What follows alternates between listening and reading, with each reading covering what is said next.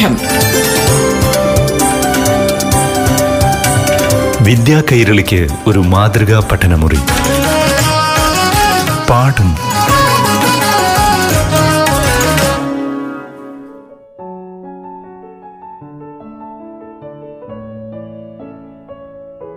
പ്രിയപ്പെട്ട കൂട്ടുകാരെ ഇന്ന് നമ്മുടെ മാതൃഭാഷയുമായി ബന്ധപ്പെട്ട ക്ലാസ്സാണ് അവതരിപ്പിക്കുന്നത്. മലയാള പഠനവുമായി ബന്ധപ്പെട്ടു. ക്ലാസ് നയിക്കുന്നത് കിളിമാനൂർ ഗവൺമെന്റ് എച്ച് എസ് എസിലെ അധ്യാപികയായ എ സെലീന. പ്രിയപ്പെട്ട കൂട്ടുകാരെ എല്ലാവർക്കും അവധിക്കാല ക്ലാസ്സിലേക്ക് സ്വാഗതം. കഴിഞ്ഞ ക്ലാസ്സിൽ മധുരം മലയാളം എന്ന വിഷയവുമായി ബന്ധിപ്പിച്ചുകൊണ്ട് തന്നെ മലയാള ഭാഷയെക്കുറിച്ചും മലയാള സാഹിത്യത്തെക്കുറിച്ചുമുള്ള കാര്യങ്ങൾ നാം മനസ്സിലാക്കി മലയാള സാഹിത്യത്തിന് ഒരു പുതുയുഗം തന്നെ സൃഷ്ടിച്ച ആശാനുള്ളൂർ വള്ളത്തോ തുടങ്ങിയ കവികളെ കുറിച്ചാണ് നമ്മൾ പറഞ്ഞു വെച്ചത്. കഴിഞ്ഞ ക്ലാസ്സിൽ കുമാരൻ ആശാനെ കുറിച്ചും അദ്ദേഹത്തിന്റെ വീണപൂവ് എന്ന കവിതയെക്കുറിച്ചൊക്കെ നമ്മൾ ചർച്ച ചെയ്ത്. കൂട്ടുകാർ കവിതാഭാഗം കുറച്ചൊക്കെ കേട്ടു. കൂടുതൽ കവിതകൾ കണ്ടെത്തി വെക്കണമെന്നൊക്കെ ടീച്ചർ പറഞ്ഞിരുന്നു. കൂട്ടുകാർ കണ്ടെത്തി കാണുമെന്ന് തന്നെ ടീച്ചർ പ്രതീക്ഷിക്കുന്നു. അപ്പോൾ നമുക്ക് വീണപൂവിന്റെ തുടക്കം കൂട്ടുകാർ ഓർമ്മിക്കുന്നുണ്ടല്ലോ? ഹാ പുഷ്പമേ അധിക തുങ്ക പദത്തിലെത്ര ശോഭിച്ചിരുന്നിതൊരു രാജ്ഞി കണക്കയേ നീ. ശ്രീഭൂവിലസ്ഥിര അസംശയമെന്നു നിന്റെ ആബോധിയങ്ങ് പുനരങ്ങ് കിടപ്പിതോർത്താൽ. വളരെ ഗഹനമായ ആശയത്തെ അല്ലെ? വളരെ മധുരതരമായി തന്നെ ആശാൻ നമുക്ക് മുന്നിൽ അവതരിപ്പിക്കുകയായിരുന്നു. ആ ഒരു രാജ്ഞിയെ പോലെ ശോഭിച്ചിരുന്ന പൂവ്. പിന്നീട് അതിന് വരുന്ന മാറ്റം. അപ്പോൾ ഐശ്വര്യം ഒരിക്കലും ശാശ്വതമല്ല ഭൂമി എന്ന പ്രസ്താവനയെ വളരെ വ്യക്തമായി തന്നെ ആശാൻ തന്റെ ലളിതമായ ഭാഷയിലൂടെ ആ മധുരതരമായ നമ്മുടെ മലയാള ഭാഷയിലൂടെ നമുക്ക് കാട്ടിത്തന്നു അല്ലേ അപ്പോൾ ആ വീണപ്പൂ എന്ന കൃതി ആയിരത്തി തൊള്ളായിരത്തി ഏഴ് ഡിസംബറിൽ മിതവാദി പത്രത്തിലാണ് അദ്ദേഹം ആദ്യമായി പ്രസിദ്ധീകരിച്ചത്. തുടർന്ന് അക്കാലത്തെ ഏറ്റവും പ്രധാനപ്പെട്ട സാഹിത്യ മാസികയായ ഭാഷാഭൂഷണിയിലും ആ കാവ്യം അദ്ദേഹം പ്രസിദ്ധീകരിച്ചിരുന്നു. മലയാള കാവ്യ അന്തരീക്ഷത്തിൽ തികച്ചും നൂതനമായ ഒരു അനുഭവം തന്നെയായിരുന്നു അദ്ദേഹത്തിന്റെ വീണപൂ എന്ന കൃതി. വീണപൂ എന്ന് പറയുമ്പോൾ ആ ഒരു കൃതിയെക്കുറിച്ച് നമ്മൾ പറയുകയാണ്. ഒരു പൂവിന്റെ ജന്മം മുതൽ മരണം വരെയുള്ള അതിസൂക്ഷ്മങ്ങളായ ഘട്ടങ്ങളെ മനുഷ്യജീവിതത്തിന്റെ നൈമിഷികതയുമായി ബന്ധിപ്പിച്ചുകൊണ്ട് തന്നെയാണ് അദ്ദേഹം കേവലം നാൽപ്പത്തിയൊന്ന് ശ്ലോകങ്ങളിലൂടെ അവതരിപ്പിച്ചത്. വീണപൂവിന്റെ പ്രശ്നത്തോടുകൂടി തന്നെ അദ്ദേഹത്തിന് ലഭിച്ച അംഗീകാരം കുമാരനാശനിലെ കവിക്ക് കൂടുതൽ പ്രാധാന്യം കൊടുക്കുകയായിരുന്നു. വീണപൂ എന്ന കണ്ടാകാവ്യത്തിലൂടെയാണ് അദ്ദേഹം വളരെ പ്രശസ്തനായി മാറിയെന്ന് നമുക്ക് തീർത്ത് പറയാം. അദ്ദേഹത്തിന്റെ കുട്ടികൾക്ക് വേണ്ടി രചിച്ചിട്ടുള്ള പുഷ്പവാടി എന്ന കവിതാ സമാരം കൂട്ടുകാർ കേട്ടിരിക്കുമല്ലോ അതിൽ തന്നെയാണ് നമുക്ക് കുട്ടിയും തള്ളയും എന്ന കവിത കൂട്ടുകാർക്ക് ഓർമ്മ വരുന്നുണ്ടാവും. ടീച്ചർ പറഞ്ഞപ്പോൾ കുറച്ചുപേരെങ്കിലും ആ കവിത പിന്നെ വരികളെല്ലാം കണ്ടെത്താൻ ശ്രമിച്ചാണെന്ന് ടീച്ചർ പ്രതീക്ഷിക്കുന്നു. എങ്ങനെയായിരുന്നു അതിന്റെ തുടക്കമൊക്കെ? ഈ വല്ലിയിൽ നിന്നു ചെമ്മേ പൂക്കൾ പോകുന്നിതാ പറന്നമ്മേ. തെറ്റി നിനക്കുണ്ണി ചൊല്ലാം നൽ പൂമ്പാറ്റകളല്ലേ ഇതെല്ലാം. നമുക്ക് സ്വാഭാവികമായി തോന്നുന്ന അല്ലെ? ആ കുട്ടിക്കാലത്ത് കുട്ടികൾക്ക് തോന്നുന്ന ആ ഒരു കൗതുകങ്ങൾ ഇവിടെ പൂമ്പാറ്റയെ കാണുമ്പോൾ ഇവിടെ കൊച്ചു കുട്ടിക്കും സംശയം ഉണ്ടാവുന്നു കൗതുകം ഉണ്ടാവുന്നു. അത് സ്വാഭാവികമായും അമ്മയോട് സംശയങ്ങൾ ചോദിക്കുകയാണ്. അപ്പോഴ് ഇവിടെ നമുക്ക് അതിന്റെ ബാക്കി ഭാഗം കൂടെ കേട്ട് നോക്കാം. മേൽക്കുമേലിങ്ങിവ പൊങ്ങി വിണ്ണിൽ നോക്കമ്മേ എന്തൊരു ഭംഗി. അയ്യോ പോയി കൂടി കളിപ്പാനമ്മേ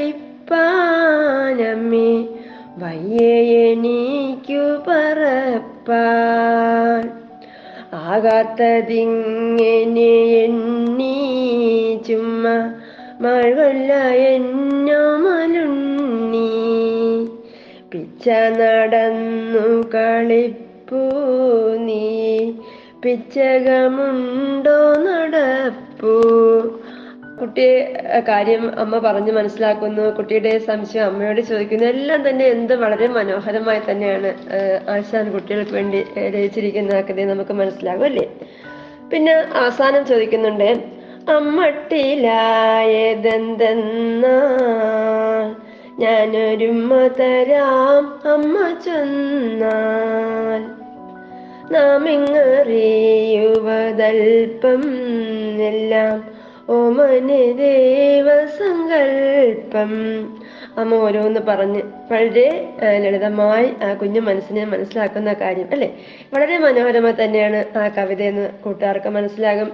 അതുപോലെ മിന്നാമിനുങ്ങുന്നൊരു കവിത കൂട്ടുകാരെ കേട്ടിരിക്കും അല്ലേ നമുക്കും കുട്ടിക്കാലത്തിലെ വളരെ കൗതുകം തന്നെയാണ് മിന്നാമിനുങ്ങ്. കുട്ടിക്കാലത്ത് നിന്നല്ല ഇപ്പോഴും നമുക്ക് അടുത്തൊക്കെ ഒരു മിന്നാമിനുങ്ങ് സന്ധ്യാസമയത്തോ രാത്രിയിലൊക്കെ എത്തിയാൽ നമ്മൾ അതിനെ കൗതുകപൂർവം നിരീക്ഷിക്കാറുണ്ട്. അതിനാ വെളിച്ചം കിട്ടുന്നത്. ആ വെളിച്ചം അതിന് എങ്ങനെ വന്നു എന്നൊക്കെ നമ്മൾ ചിന്തിക്കാറില്ലേ? അപ്പോഴതുപോലെ തന്നെ നമ്മുടെ മിന്നാമിനുങ്ങ് നമുക്കെല്ലാം വളരെ ഇഷ്ടപ്പെട്ട ഒരു ജീവി തന്നെയാണ്.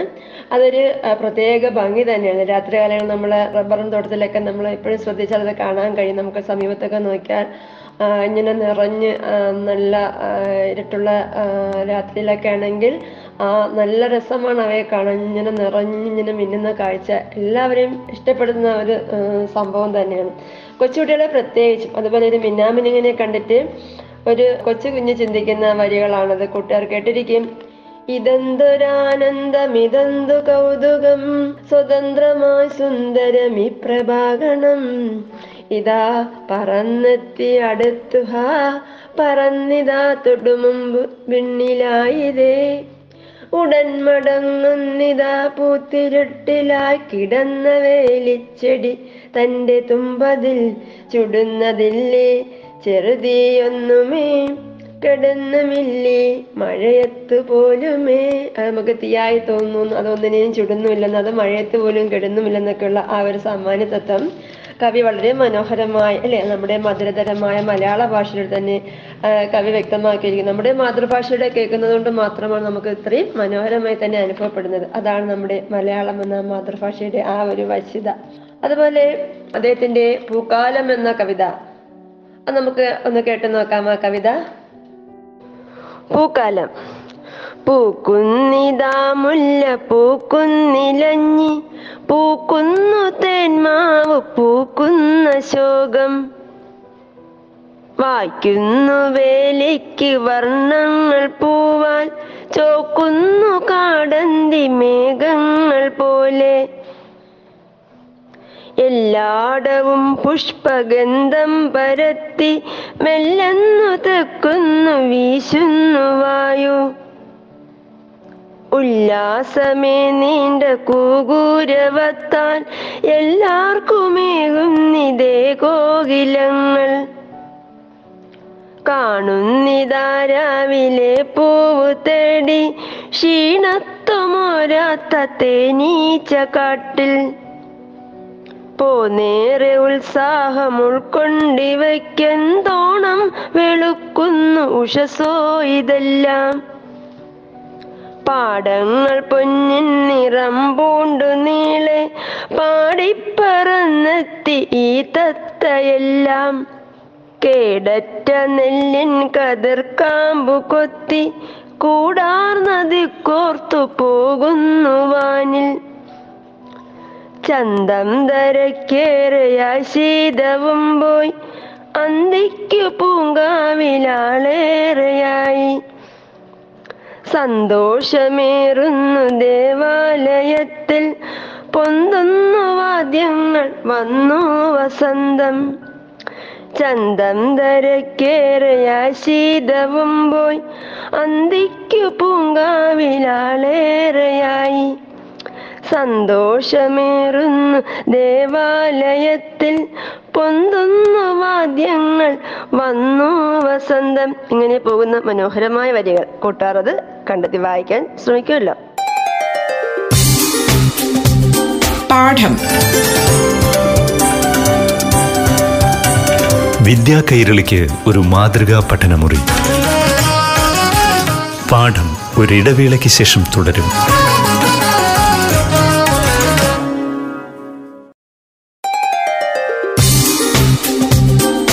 പാഠം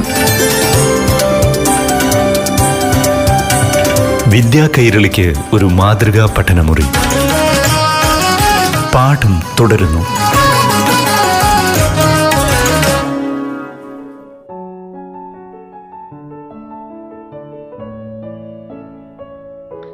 കൂട്ടുകാരെ പൂക്കാലം എന്ന കവിതയിലെ കവി നമുക്ക് ചുറ്റിലുമുള്ള പ്രകൃതിയിലെ ഓരോ പ്രത്യേകതയുടെയും അവയുടെ വസന്തകാലവും അല്ലേ? ആ പൂക്കാലവും എല്ലാം തന്നെ വളരെ മനോഹരമായി തന്നെ കൂട്ടുകാർക്ക് അവതരിപ്പിച്ചു അല്ലേ പൂക്കുന്നിതാമുല്ല പൂക്കുന്നിലഞ്ഞി പൂക്കുന്ന തേന്മാവ് പൂക്കുന്ന അശോകം.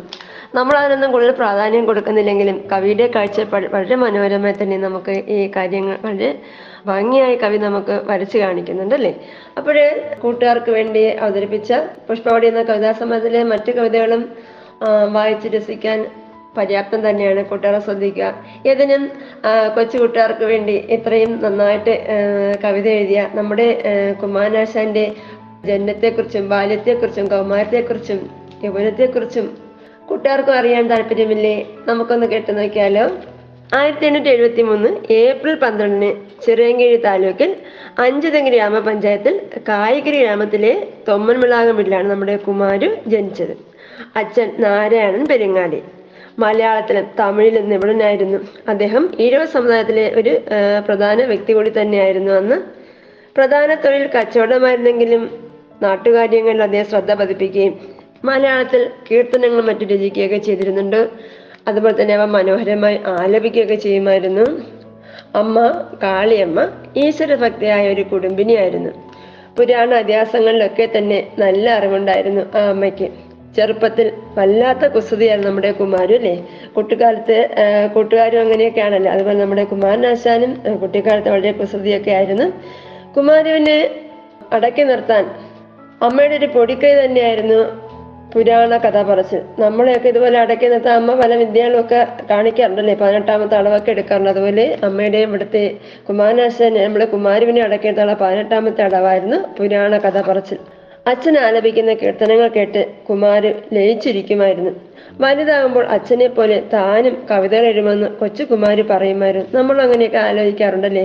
നമ്മുടെ വീട്ടുകാരോ അല്ലെങ്കിൽ അധ്യാപകരോ കൂട്ടുകാരോ ഒക്കെ ഓരോന്ന് പറയും കേൾക്കും നമ്മളും അതുപോലെയൊക്കെ ആയി തീരുമെന്ന് ആഗ്രഹിക്കാറില്ലേ? അതുപോലെ നമ്മുടെ കുമാരും വലുതാകുമ്പോൾ കവിതകളെല്ലാം എഴുതുമെന്ന് തീരുമാനിച്ചിരുന്നു. ഒമ്പത് മക്കളുള്ള കുടുംബത്തിലെ രണ്ടാമത്തെ മകൻ മകനായിരുന്നു നമ്മുടെ കുമാരൻ. കുമാരുവിന് കഥകളിയിലും ശാസ്ത്രീയ സംഗീതമുള്ള താല്പര്യം അച്ഛനിൽ നിന്ന് ലഭിച്ചതാണ്. ബാല്യകാലത്ത് പലവിധ അസുഖങ്ങൾ വന്ന് കുമാരു കിടപ്പിലാകുക പതിവായിരുന്നു.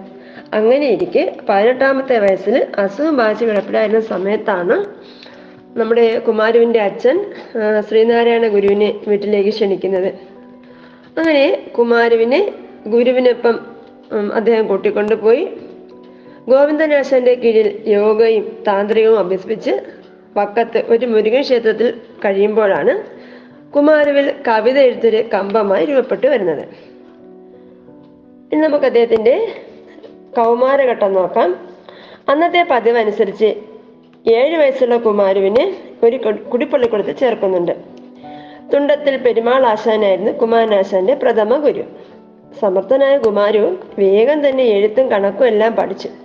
എട്ട് വയസ്സുള്ളപ്പോൾ സംസ്കൃത പഠനവും ആരംഭിച്ചു. ഇതിനിടയിൽ കുമാരുവിന്റെ അച്ഛന്റെയും മറ്റും പ്രയത്നത്താൽ അവിടെ ഒരു പ്രൈമറി സ്കൂൾ സ്ഥാപിച്ചു. ചെക്കൻ വിളാകം പ്രൈമറി സ്കൂൾ എന്നാണ് അന്ന് അറിയ അറിയപ്പെട്ടിരുന്നത്. ഇപ്പോഴത് Asan memorial L P school Kayikkara എന്ന പേരിലാണ് അറിയപ്പെടുന്നത്. പതിനൊന്നാമത്തെ വയസ്സിൽ കുമാരൻ ആ സ്കൂളിൽ തന്നെ രണ്ടാം തരത്തിൽ ചേർന്നു. പതിനാലാമത്തെ വയസ്സിൽ പ്രശസ്തമായ രീതിയിൽ തന്നെ സ്കൂൾ പരീക്ഷ വിജയിക്കുകയും ചെയ്തു. പഠിച്ച സ്കൂളിൽ തന്നെ കുമാരൻ കുറച്ചു കാലം അധ്യാപകനായി ജോലി നോക്കി. ടീച്ചറിനൊരു സന്തോഷം പറയാൻ കേട്ടോ. ടീച്ചറും പഠിച്ച സ്കൂളിൽ തന്നെയാണ്. ഹൈസ്കൂളിലൊക്കെ പഠിച്ച സ്കൂളിൽ തന്നെയാണ് ഇപ്പം അധ്യാപികയായി. സ്ഥിരം അധ്യാപികയുള്ള ജോലി നോക്കുന്നതൊക്കെ ഒരു വലിയ സന്തോഷമാണ്. പക്ഷെ നമ്മുടെ കുമാരനാശാനും കുമാരവും പഠിപ്പിച്ചിരുന്നെങ്കിൽ അദ്ദേഹത്തിന് പ്രായക്കുറവ് കാരണം സ്ഥിരമായി പഠിപ്പിക്കാൻ ഒത്തില്ല. സർക്കാർ നിയമപ്രകാരം അത്ര ചെറുപ്പത്തിലുള്ളവരെ അധ്യാപകരെ നിയമിക്കാൻ സാധ്യമല്ലാത്തതിനാൽ ആ ജോലി നമ്മുടെ കുമാരവിന് ഉപേക്ഷിക്കേണ്ടി വന്നു. അധ്യാപക ജോലി അവസാനിപ്പിച്ച് ചില സ്നേഹിതന്മാരോടൊപ്പം സ്വയം ഇംഗ്ലീഷ് പഠിക്കാൻ ആരംഭിച്ചു. കിട്ടുന്ന പുസ്തകങ്ങളെല്ലാം തന്നെ കുമാര് വേഗം വായിച്ചു തീർക്കുമായിരുന്നു. കൂട്ടുകാരെ കുമാരുവിനെ കൂടുതൽ പഠിപ്പിക്കണമെന്ന് അച്ഛന് ആഗ്രഹമുണ്ടായിരുന്നെങ്കിലും വലിയ തുക ചെലവാക്കി പഠിപ്പിക്കാൻ അന്നത്തെ സാമ്പത്തിക ചുറ്റുപാട് അദ്ദേഹത്തെ അനുവദിച്ചിരുന്നില്ല. അതുകൊണ്ട് അച്ഛൻ എന്ത് ചെയ്തു? കൊച്ചാര്യൻ വൈദ്യൻ എന്നൊരു ആളിന്റെ കടയിൽ കണക്കെഴുത്ത് ജോലി സംഘടിപ്പിച്ചു കൊടുത്തു. കണക്കെഴുത്ത് ജോലിയിൽ ഏർപ്പെട്ടിരുന്ന കാലത്ത് തന്നെ കുമാര് കവിത എഴുതാൻ തുടങ്ങിയിരുന്നു. പരവൂരിലെ കേശവനാശാൻ പ്രസിദ്ധീകരിച്ചിരുന്ന സുജാനന്ദിനി എന്ന മാസികയിൽ കുമാരനാശാൻ നമ്മുടെ കുമാരു തന്റെ രചനകൾ കുമാരു എന്നും എൻ കുമാരൻ എന്നും കായിക്കര എൻ കുമാരൻ എന്നീ പേരുകളിലേക്ക് തന്നെ പ്രസിദ്ധീകരിച്ചു തുടങ്ങിയിരുന്നു. തന്റെ കണക്കെഴുത്തുകാരന്റെ അറിവ് മനസ്സിലാക്കിയ കൊച്ചാരൻ വൈദ്യൻ അവനെ കൂടുതൽ പഠിപ്പിക്കണമെന്ന് അച്ഛനോട് നിർബന്ധമായി പറഞ്ഞു. മണമ്പൂർ ഗോവിന്ദനാശൻ എന്ന പ്രമുഖ പണ്ഡിതന്റെ വിജ്ഞാന സന്തായിനി എന്ന പാഠശാലയിൽ കുമാരുവിനെ ചേർത്തു. പാട്ടുകളും ശ്ലോകങ്ങളും എഴുതുന്ന കാര്യത്തിൽ കുമാരുവിനെ വെല്ലാൻ അവിടെ ആരുമില്ലായിരുന്നു. അവിടെ പഠിച്ചിരുന്ന കാലത്ത് രചിച്ച കൃതികളാണ് പള്ളി വിവാഹം അമ്മാനപ്പാട്ട് ഉഷാ കല്യാണം എന്നിവയൊക്കെ. സുബ്രഹ്മണ്യ ശതക സ്തോത്രം എന്നൊരു കൃതിയും ഇക്കാലത്ത് അദ്ദേഹം രചിച്ചു. കുമാരുവിന്റെ അച്ചടിക്കപ്പെട്ട ആദ്യ കൃതി അതാണെന്ന് പറയാം. ശ്രീനാരായണ ഗുരുവിനെ പരിചയപ്പെട്ടത് ആശാന്റെ ജീവിതത്തിലെ ഒരു വഴിത്തിരിവായിരുന്നു. ശ്രീനാരായണ ഗുരുവിന്റെ ആത്മീയ ചൈതന്യം ഗുരുവിനെ ക്രമേണ യോഗിയും വേദാന്തിയും ഒക്കെ ആക്കി മാറ്റുന്നുണ്ട്. കുറച്ചു കാലം അഞ്ചു തെങ്ങ് കായക്കരയിലെ ശ്രീ സുബ്രഹ്മണ്യ ക്ഷേത്രത്തിൽ പൂജാരിയായി അദ്ദേഹം ജോലി നോക്കുന്നുണ്ട്. അക്കാലത്ത് അദ്ദേഹം ക്ഷേത്ര പരിസരത്ത് ഒരു സംസ്കൃത പാഠശാല ആരംഭിച്ചു. സംസ്കൃതം പഠിപ്പിച്ചു തുടങ്ങിയതോടെയാണ് നാട്ടൂർ അദ്ദേഹത്തെ കുമാരനാശൻ എന്ന് വിളിച്ചു തുടങ്ങിയത്. അപ്പൊ നമുക്ക് കുമാരനാശന്റെ ബാല്യ ശൈശവ കൗമാര യൗവന ഘട്ടത്തെക്കുറിച്ചെല്ലാം കുറിച്ചെല്ലാം ടീച്ചറും കൂടുതൽ റെഫർ ചെയ്തതാണ്. കൂട്ടുകാർക്ക് വിവരങ്ങൾ പങ്ക് പങ്കുവച്ചത്. പിന്നീട് അദ്ദേഹത്തിന്റെ ഉപരിപഠനം എന്ന് പറയുമ്പോൾ ശ്രീനാരായണ ഗുരു ശിഷ്യന് ഉപരിപഠനത്തിന് അയക്കാൻ തീരുമാനിക്കുന്നുണ്ട്. അതിനായി ബംഗളൂരിൽ ജോലി നോക്കിയിരുന്ന ഡോക്ടർ പൽപ്പുവിനെ അദ്ദേഹം ചുമതലപ്പെടുത്തുന്നുണ്ട്.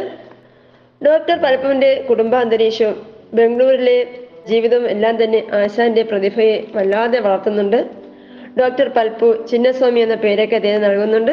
തുടർന്ന് ഡോക്ടർ പൽപ്പുവിന്റെ ഫലമായി തന്നെ ആയിരത്തി എണ്ണൂറ്റി തൊണ്ണൂറ്റെട്ടിൽ ആശാന് കൊൽക്കത്തയിലെ സംസ്കൃത കോളേജിൽ പ്രവേശനം ലഭിക്കുന്നുണ്ട്. ഇരുപത്തഞ്ച് മുതൽ ഇരുപത്തിയേഴ് വയസ്സ് വരെ അദ്ദേഹം കൊൽക്കത്തയിൽ പഠിക്കുന്നുണ്ട്. ശ്രീനാരായണ ഗുരുവിന്റെ ആജ്ഞപ്രകാരം കൊൽക്കത്തയിലെ വിദ്യാഭ്യാസം അവസാനിപ്പിച്ച അദ്ദേഹം അരുവിപ്പുറത്തേക്ക് മടങ്ങുകയൊക്കെ ചെയ്യുന്നുണ്ട്. അവിടെ എത്രയും കാര്യങ്ങൾ നമുക്ക് കുമാരനാശാനെ കുറിച്ച് കൂട്ടുകാർ മനസ്സിലാക്കിയിരിക്കണം. നമുക്ക് പിന്നീടൊക്കെ ഇത് വായിച്ച് മനസ്സിലാക്കാനൊന്നും സമയം കിട്ടത്തില്ല. അപ്പോൾ ഈ അവധിക്കാലത്ത് കുമാരനാശാനെ കുറിച്ച് കിട്ടിയ അറിവുകൾ കൂട്ടുകാർ ഇനിയും അത് ഉപയോഗപ്പെടുത്താൻ ശ്രമിക്കുക. നമുക്ക് അടുത്ത ക്ലാസ്സിൽ അദ്ദേഹത്തിന്റെ കൂടുതൽ വിശേഷങ്ങൾ പങ്കുവയ്ക്കാം എല്ലാവർക്കും നന്ദി നമസ്കാരം. പാഠം. വിദ്യാ കൈരളിക്ക് ഒരു മാതൃകാ പഠനമുറി. പാഠം